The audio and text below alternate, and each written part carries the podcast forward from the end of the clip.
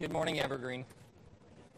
If you'll turn with me, now we're going to be in Mark chapter 13. Mark chapter 13. And I'm going to read a little bit longer of a text. Well, not quite as many words as I read last week, but we're going to move a little bit farther into our text in Mark chapter 13. We're going to start in verse 14. And at that point, I just want to let you know that this is Jesus' answer to a very specific question. Verse 4 says, When will these things happen? And what signs that in, what are the signs that indicate when these things are to come? He's, speci- he's speaking specifically, there we go, you just have to separate out those words. He's speaking specifically about what Jesus had said that the temple stones are going to be torn out, that there will not be a single stone standing on the Temple Mount. And that this is God's word that He's giving to them His will. And like Robert said, be listening. See if you can tell where Jesus quotes, because he actually quotes Daniel chapter 12, what Robert just said, twice. Now, I'll go ahead and tell you, he quotes verse 1 and he quotes verse 11. So that, that can be a fun little task for you to be looking out for. I'm going to read starting at verse 14, and I'm going to read until verse 31. But when you see the abomination of desolation standing where he ought not to be, let the reader understand. Then let those who are in Judea flee to the mountains.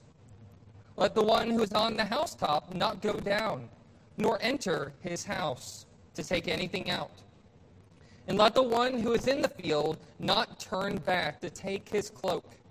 And alas for women who are pregnant, and for those who are nursing infants in those days. Pray that it may not happen in winter. For in those days there will be such tribulation as has not been from the beginning of the creation that God had created until now and never will be. And if the Lord had not cut short the days, no human being would be saved. But for the sake of the elect, whom he chose, he shortened the days. And then, if anyone says to you, Look, here is the Christ, or Look, there he is, do not believe it. For false Christ and false prophets will arise and perform signs and wonders to lead astray, if possible, the elect. But be on guard. I have told you all things beforehand.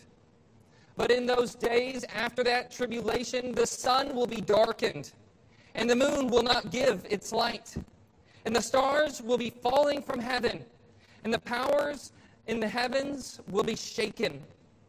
And then they will see the Son of Man coming in the clouds with great power and glory. And then he will send out the angels and gather in his elect from the four winds and from the ends of the earth to the ends of the heaven. From the fig tree, learn its lesson. As soon as it, its branches become tender and it puts out its leaf, you know that summer is near. So also, when you see these things take place, you know that he is near at the very gates. Truly I say to you, this generation will not pass away until all these things take place. Heaven and earth will pass away, but my words will not pass away. This is the reading of God's holy and inspired word. In case you're wondering if I listen to you or if I might even modify my pace of my sermons through the book of Mark if you just ask, I actually talked with someone this week who gave me some wisdom that they would benefit if I slowed down a little bit at this point. So, this is just more of a general notice that you can do that if there's a topic that you think that it might be beneficial to slow down at a specific point. And I'm really thankful that I talked to this person. And if you don't like spending this much time in eschatology, uh, I won't tell you who uh, someone in the Morgan family is so that you won't go after them. But I think we, it's a really good idea that we slow down.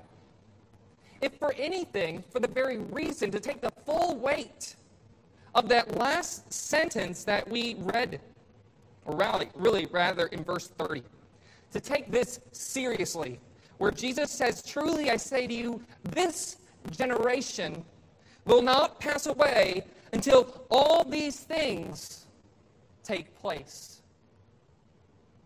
Do you realize there's a lot of weight to that statement? Do you feel it? Because if you were an atheist, this would be a good place to go. Because Jesus is talking to this generation, the generation he's speaking to, and saying that these things will take place. And that this is going to be the thing that causes him to say, he wants his disciples to be able to say in verse 23 that they're on their guard and that they'll be able to say, Jesus told us all these things beforehand. That after it occurs and after it takes place, that they'll be able to say, wow, Jesus' word was true. He was a prophet which spoke about the future, who stands up to the criteria of Deuteronomy 18, which says that if any prophet predicts something that's going to happen in the future and it does not come to pass, that that prophet was to be stoned because he obviously does not speak for God. And I want to affirm to you that Jesus lives up to that promise. He lives up to that standard in Deuteronomy 18. And that's one of the things I want to show you. I'm going to show you not over one week, but I'm actually going to show you over two.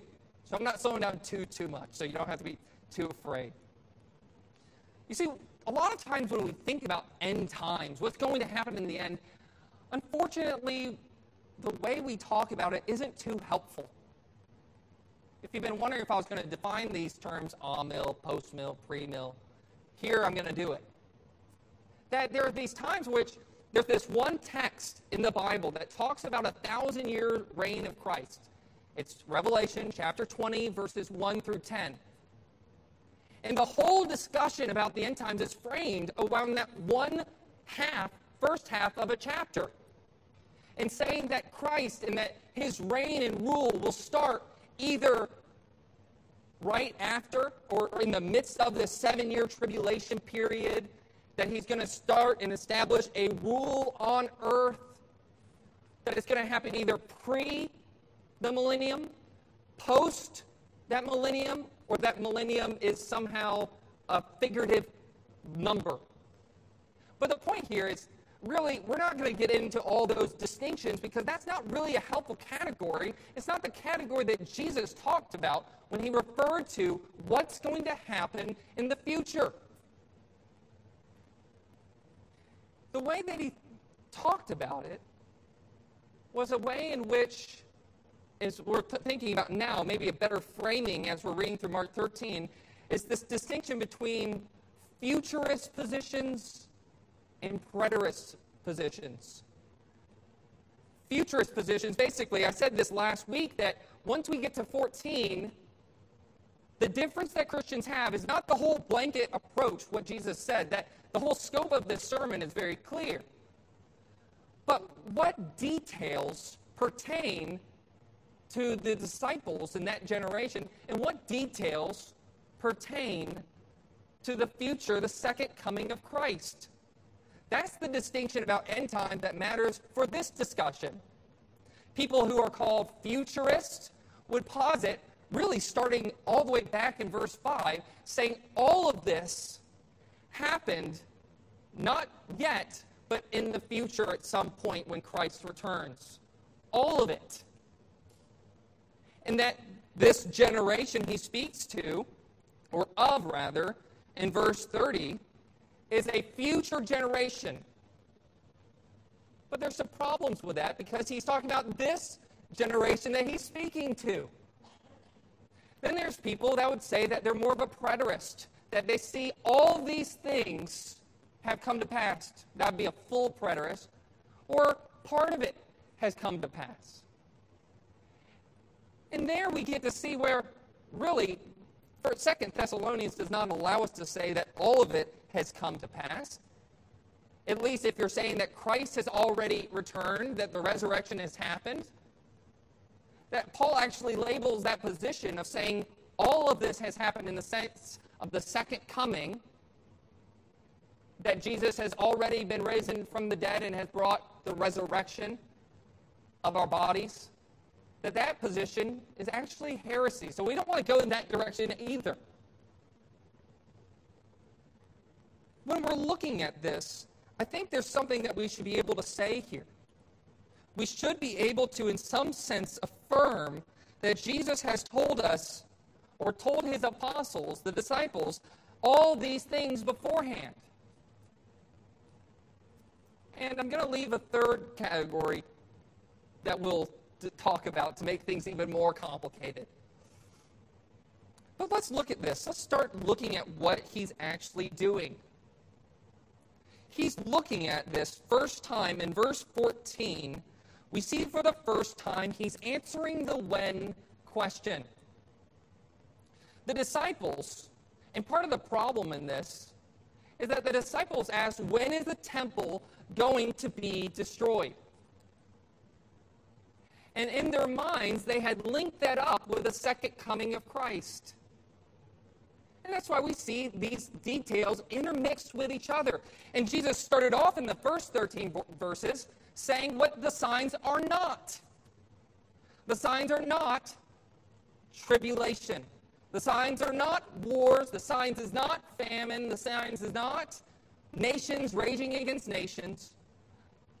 And he actually brought us to the end in verse 13, saying that the one who endures to the end will be saved. He marks this whole period between Jesus' first coming all the way to the end to be a period that's marked by tribulation, by suffering, by distress. But he, for the first time, finally answers their when question that they posited in verse 4 when he says, But when you see the abomination of desolation, staring where he ought not to be. Let the reader understand. Then let those who are in Judea flee to the mountains. This is really important. If you want to flip over with me, keep your finger in Mark, flip over to Luke chapter 21, starting in verse 20. The same sermon is in Matthew, Mark, and Luke. Luke 21, starting at verse 20, actually details something extremely helpful in trying to clarify this. Because Mark gives the, the admonition, or really the charge, that if you believe Jesus' words, when you see this abomination of desolation, we'll explain that, that if you see this, you are to, if you're in Judea, if you live in that historical location, that land, you're supposed to flee. Luke makes this historical reference very, very clear. Verse 20 But when you see Jerusalem surrounded by armies, then know that its desolation has come near. Then let those who are in Judea flee to the mountains, and let those who are inside the city depart. And let not those who are in the country enter it. For these are the days of vengeance to fulfill that which is written. For there will be great distress upon the earth and wrath against this people. They will fall by the sword and by the edge of or fall by the edge of the sword and be led captive among the nations among all nations and Jerusalem will be trampled underfoot by the Gentiles until the time of the Gentiles are fulfilled you see there's this moment in history in which what Jesus said would happen happened Jesus predicted the destruction of the temple. And we know in history when his prediction came true. In 70 AD, Titus was sent by the emperor uh, Valent, I think it's Valentinius. Starts with a V. I don't know why it's slipping my mind. Maybe Steve might know it though. That uh, that he had sent Jerusalem. He sent Titus, one of his uh, one of his generals, to go crush a rebellion that had started in 68 AD. So Jesus, by the way, if you want to know why we have AD, zero AD is supposed to mark somewhere around when Jesus is born. Jesus being crucified somewhere around 33 AD. Within this first generation, the generation that he saw and spoke to, many disciples would have had that on their minds. That Jesus had given them a very specific command. That when they saw whatever this abomination of desolation was, that they were to flee. And D.A. Carson notes a a, something that Eusebius wrote in the late 300s that there were people living in Jerusalem that when there was a revolt, when there was a rebellion in which the zealots, uh, political class in Jerusalem, they took over Jerusalem. They installed their own faux priest, high priest, and his name was Fanny, so we can make fun of him. Fanny was established as the high priest. He did not know what he was doing. Then Titus came, surrounded the city starting in 68 AD. And you know what Christians did? Christians fled the city. Eusebius notes that the people of the church in Jerusalem were commanded by an oracle given by revelation. I wonder what he's talking about here. Before the war, to those that were in the city, that they who are worthy were to depart from Jerusalem.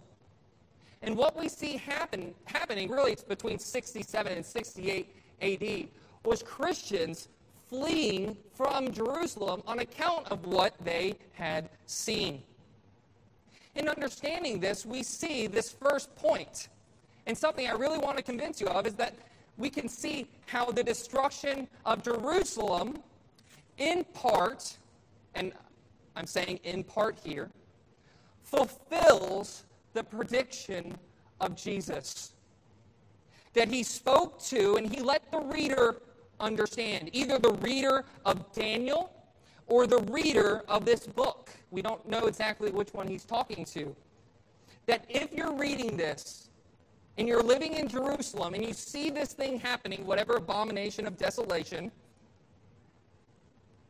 that Jesus' words are about to come true, answering the when question. Well, in what sense? Where is he getting this? What is this abomination of desolation? Well, we always interpret Scripture with Scripture. Jesus here is making clear something that Daniel couldn't get his mind around. Daniel said at the end in Daniel chapter 12 that he did not understand the words that were given to him. And you know what Jesus is doing in this text? He's making it clear. Jesus is giving us an interpretation of the Old Testament. And he quotes here the abomination of desolation, Daniel chapter 12, verse 11. So that's your homework. That it's already fulfilled, so now you don't have any more homework. We try to keep homework limited to this space. We don't take it home. But what he's doing here is he's making this reference to abomination of desolation, speaking specifically of the destruction of the temple. Now, abomination is just a certain thing that you've done, a sinful thing that has caused it to be unclean. Desolation referring to destruction. Now, we can't pinpoint with really, uh, at least I can't, in all the reading I've done, I can't pinpoint one specific thing that was the abomination that occurred in the temple. I don't know if it was that Fanny guy. I don't know if it was Titus. I don't know if it was the fact that once he got into the temple, Titus, that he had set up a emperor, or rather an image of the emperor. I don't know if it was something about Caligula and what he was trying to connive or do. It could have been a whole complex of different things. But the main point that we need to see here is we don't want to rob Jesus of making a prediction that came true. To rob Jesus of that and posit that says 100% in the future is to rob something of Jesus that makes a claim that he is who he said he is and that he knows the future and that he speaks very, very clearly. But before we go too far, I think it's important to know that that phrase, the abomination of desolation, that that's not the only time it occurs in the book of Daniel.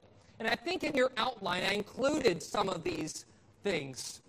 That it occurs in uh, Daniel chapter 8, when it talks about the burnt offering being taken away, the sanctuary being overthrown because of this transgression, that the truth was thrown to the ground, that it was rendered, it was a transgression that made it desolate, speaking about the temple. It also occurs in Daniel chapter 9, verse 26 through 70. I said 77 in my notes. 26 to 27.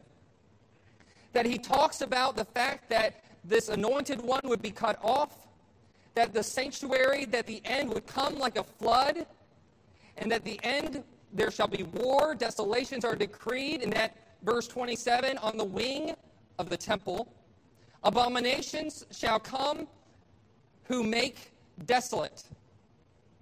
The phrase occurs again in Daniel chapter 11, verse 30, 31, where it says that they shall set up an abomination that makes desolate. What's the point? The point is, is that in Daniel, that phrase, the abomination of desolation, does not refer to just one instance. This is the sense, and what I would like to show you is how the temple, the destruction of Jerusalem, specifically the temple, does not fit like it fills it, I guess to clarify the blanks. The first one is that it fills Christ's prophecy, but the temple destruction does not fulfill it. That the temple destruction fills it but now we're going to look at how the temple destruction does not fulfill it. And the first thing to do in looking at this is to realize that the temple had not just been destroyed one time. Jeremiah, Jeremiah chapter 7, has a prophecy in which Jeremiah tells them that they're going to have a destruction of the temple in Jerusalem and that it's going to lead to the land's desolation. Jeremiah chapter 5, 6, and 7.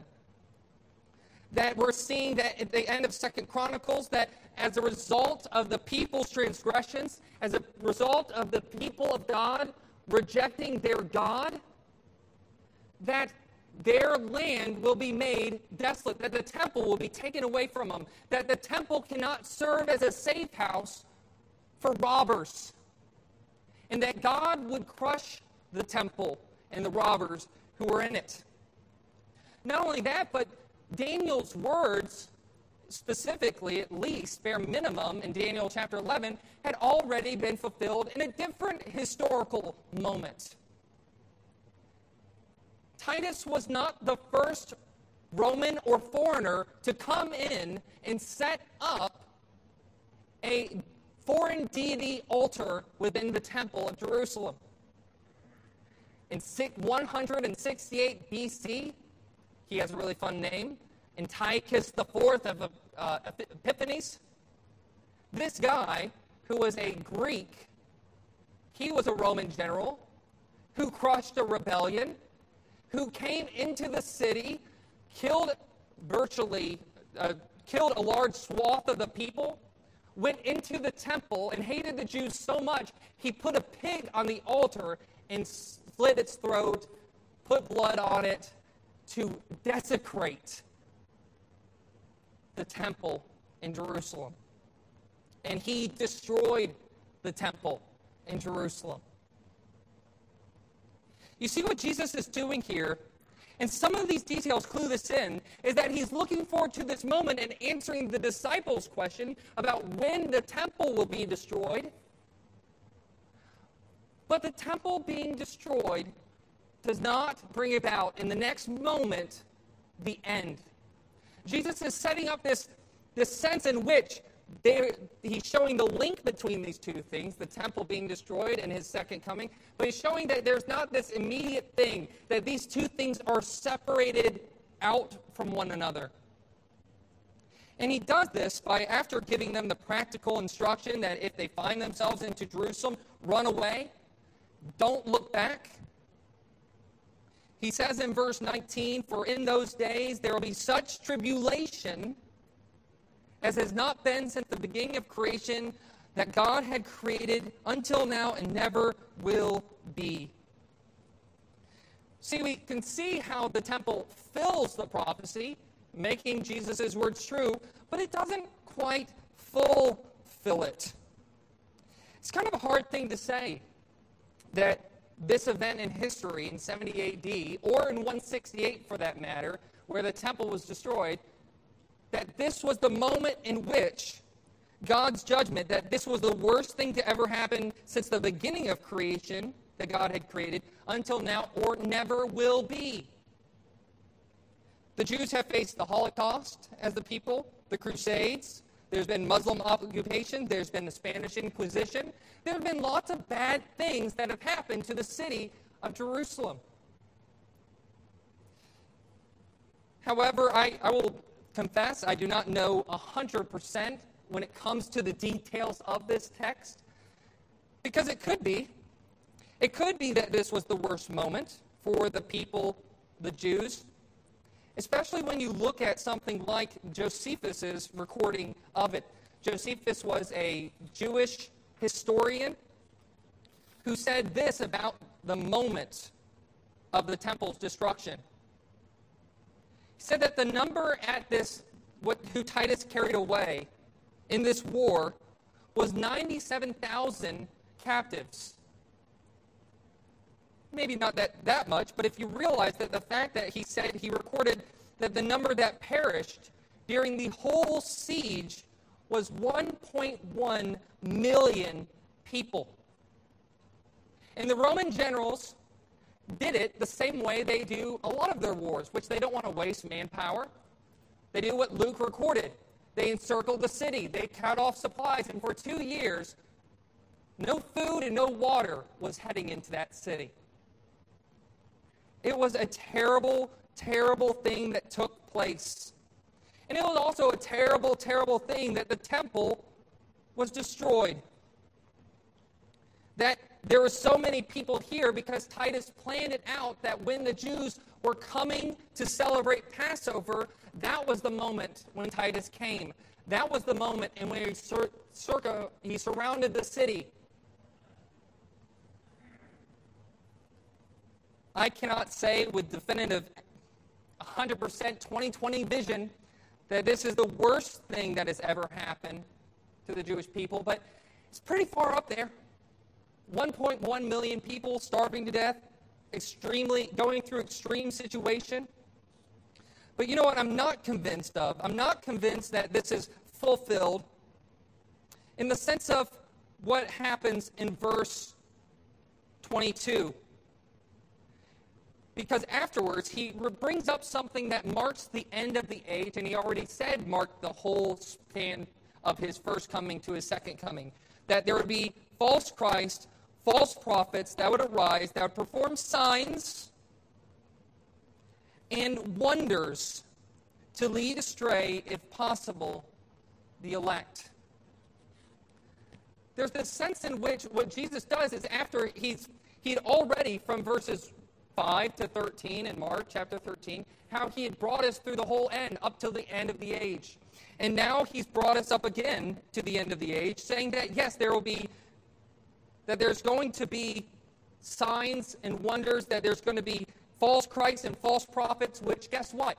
Have existed long after that temple was destroyed in 70 AD. And I'm not sure if I've seen someone who's come and was performed miracle workings the way that Second Thessalonians chapter 2 portrays for us and depicts for us with this man of lawlessness. So, what is going on here? Jesus is predicting the end of the temple. But you know what's true of all disasters? When God predicts judgment on a particular nation or a particular people, it's always just a taste, a foretaste of judgment day to come. It's always a foretaste of the judgment day to come. We know that this final tribulation has not completely fulfilled Jesus' prophecy because his second coming has not happened yet. Matthew 24, 26 talks about the fact that after this great tribulation, Matthew 24, 26 through 28, that just as lightning comes through the sky, the sky and shines east from west, west, so shall the coming of the man, the Son of Man, be. Jesus, when he comes, it'll be obvious, not a secret return. And to say that all of this was fulfilled in this one moment, you would have to postulate or assume that Jesus came back and had his second coming, but it happened as a some sort of secret second coming, just for Jerusalem. When Matthew shows that when Jesus comes again at the end of the age, at the end of the world, that it's going to be obvious to all. It won't be secret in any sense. And when Jesus comes, Revelation chapter 19 says, He will personally mediate judgment on the whole world. Not only that, but we see also that the final day of tribulation, the judgment day to come, will also coincide with that judgment, the resurrection of the dead. And that has also not happened.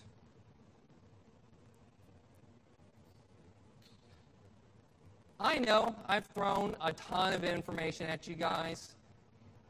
Let me just go ahead and say that I kind of planned on leading the application to the end, and that's on purpose because there's just so much information to get through. And try, and I really do think it's important that we get hold of this information to see how Jesus kept his word. The temple being destroyed was a, fulfillment of Jesus' words but it wasn't a full fulfillment. That it resulted in the destruction of Jesus, uh, the destruction of Jesus, of a temple. That Jesus' prophethood has been affirmed, and yet Jesus has not come back. And it comes down to that question that the disciples asked, and the, the disciples' fatal question, which linked the destruction of the temple with the end of the world. That's the root of it. And we're really going to look at that more next week of more of those things which definitely have not come to pass yet. But I want to be practical. I really do. And it's at this point in which you're saying, how on earth does this matter? How does this matter for me to live my life? And we need to know that Jesus Christ does not give any abstract theologies to just puff up your knowledge. Jesus does not, and the Bible does not contain truths which are only meant to be filling up your head to make you know more than other people. All true theology should lead to worship, and all true theology should, live, should lead to practical living. In what sense does it do this? Well, I would say, in, as a big overarching theme, it helps us to be prepared for the future. Now, I know some of you probably don't save for the future. And I say this because I looked up just actually this this morning to see what the, mo- the most recent statistic was of uh, a survey of a thousand Americans and seeing that 30, almost 33 percent do not have $100 in their savings account. That mo- a third of Americans are not saving for the future in any sense. Now, granted, I'll, I'll go ahead and tell you that that uh, statistic, I don't exactly trust that precise number. There's a lot of different moving parts there. Lot, half of the people interviewed were under the age of 35. That's a big one. But the point being is that if I cannot convince you, or if you're not convinced that you should save for your future monetarily, I don't have a chance of trying to convince you of that how preparing for the end of the world matters for you. If you won't prepare for your own personal end, of course you're not going to prepare for the end of the world. That you might even come to doubt is even going to come to pass. For how long has it been since Jesus made this prophecy? The other way it does is what we see in this is God's sovereignty over history never gives us a reason, never gives God's people a reason to not prepare for the future. Did you see what Jesus told his disciples? He told his disciples, he told them that the temple was going to be destroyed. And he told them in verse 18 specifically, pray that it may not happen in winter. The future is certain. But there's no reason that it should negate our prayer life. Praying for certain things to happen in the future. You know, the fact that God is sovereign over all events gives us the reason that we pray to God. Because we know God is sovereign over history. We see that He works everything out to His design. And that if we are a follower of Christ, we know that He listens to the prayers of His people and He answers their prayers. We see that saving for the future, understanding that this is the t- type of future that there's parts in which have been fulfilled and parts in which remain future for us, helps us also just to live in this world. Notice at no point in this does Jesus say that he's going to, for his people, and I'm trying to be careful here, that he's going to rapture them away and out to where they don't have to go through tribulation. You know what Jesus actually promises for the future of Christians? He promises us tribulation. He promises us that word there, tribulation, trials, pain, sorrow. That Christians will go through a history that's marked by war and rumors of wars, where there'll be anxiety, where there'll be pain. Here we have a microcosm, a microscope, uh, really, thank you, microcosm, cosm. There we go. Need an English major always should sit in the front of the rows so I can always be helped out. But what we see here is this microcosm of how God answers the problem of evil. Have you ever wondered how can God be sovereign? How can God be in control? And yet so many evil things are happening in this world.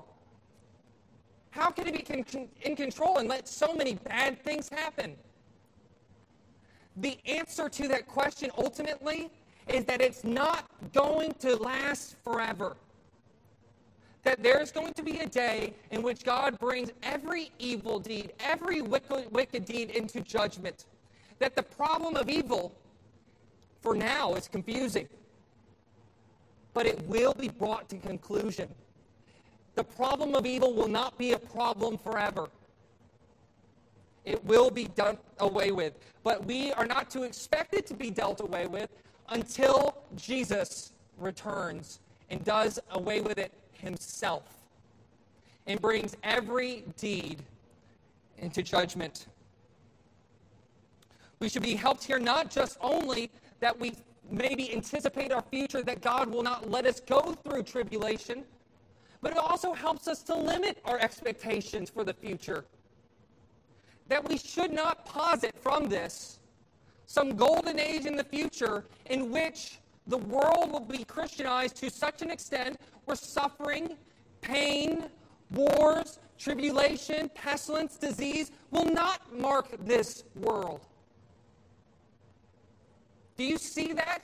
Even after the destruction of the temple, Jesus tells them that there will still be false Christs, there will still be false prophets, copying the very language of the very first 13 word, uh, verses that said that all these things will go to the end of the age. And such expectations help us to know what our true goal is as Christians. It's not to escape suffering. Dear Christian, First, Second Timothy chapter 3 says, All who desire to live a godly life in Christ Jesus will be persecuted. Full stop. That while evil people and impostors will go on from bad to worse, de- deceiving and being deceived. But as for you, continue in what you've learned and have firmly believed, knowing from whom you learned it, how from childhood you've been acquainted with the Holy Scriptures, which are able to make you wise for salvation through faith in Christ Jesus. What's our task in this evil age? We already said it in verse 10 knowing that in the midst of this evil age, what we must do first, in the midst of it, is that the gospel must first be proclaimed to all the nations. That we are to show the world how the Bible, how the sacred scriptures make us wise for salvation through faith in Jesus Christ.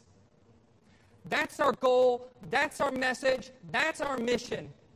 Our method is the proclamation of the gospel and to hope in Him as we go through suffering in this life.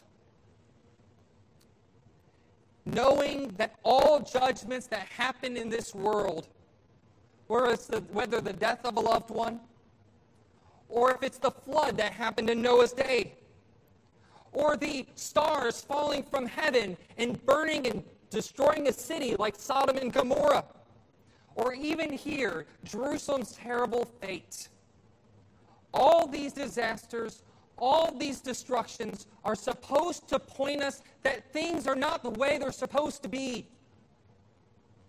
That this world is marked by pain and destruction, but there's one day coming in which it won't be. But that's only true for those who are in Christ if you're outside of Christ, if you don't listen to Jesus' words when he tells you to flee,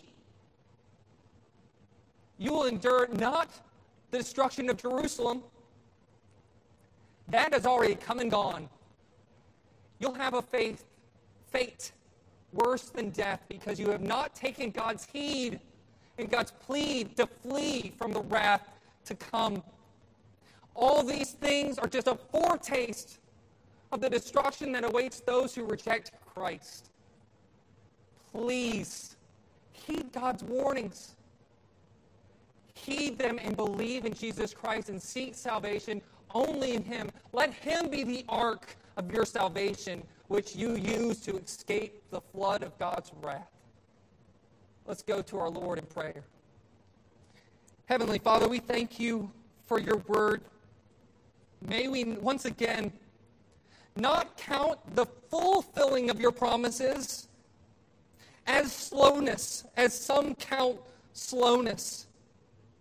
Let us take this opportunity that you have not sent your Son to judge the world, to be a sign of God's patience towards us, not wishing any to perish, but that the world, through the preaching of the gospel, would turn and trust in Christ. And may we, as we continue to study this text, may we be convinced that the day of the Lord will come suddenly like a thief in the night, and that he will deal away with all pain, all suffering, but it'll happen in a moment. It won't happen until Jesus comes back And Lord, since Jesus has told us things this beforehand, let us not be taken off guard, but let us prepare. And Lord, may we prepare the best way, which is to place our trust in Christ and to be found in Him. Lord, it's in Jesus Christ's name that we pray. Amen.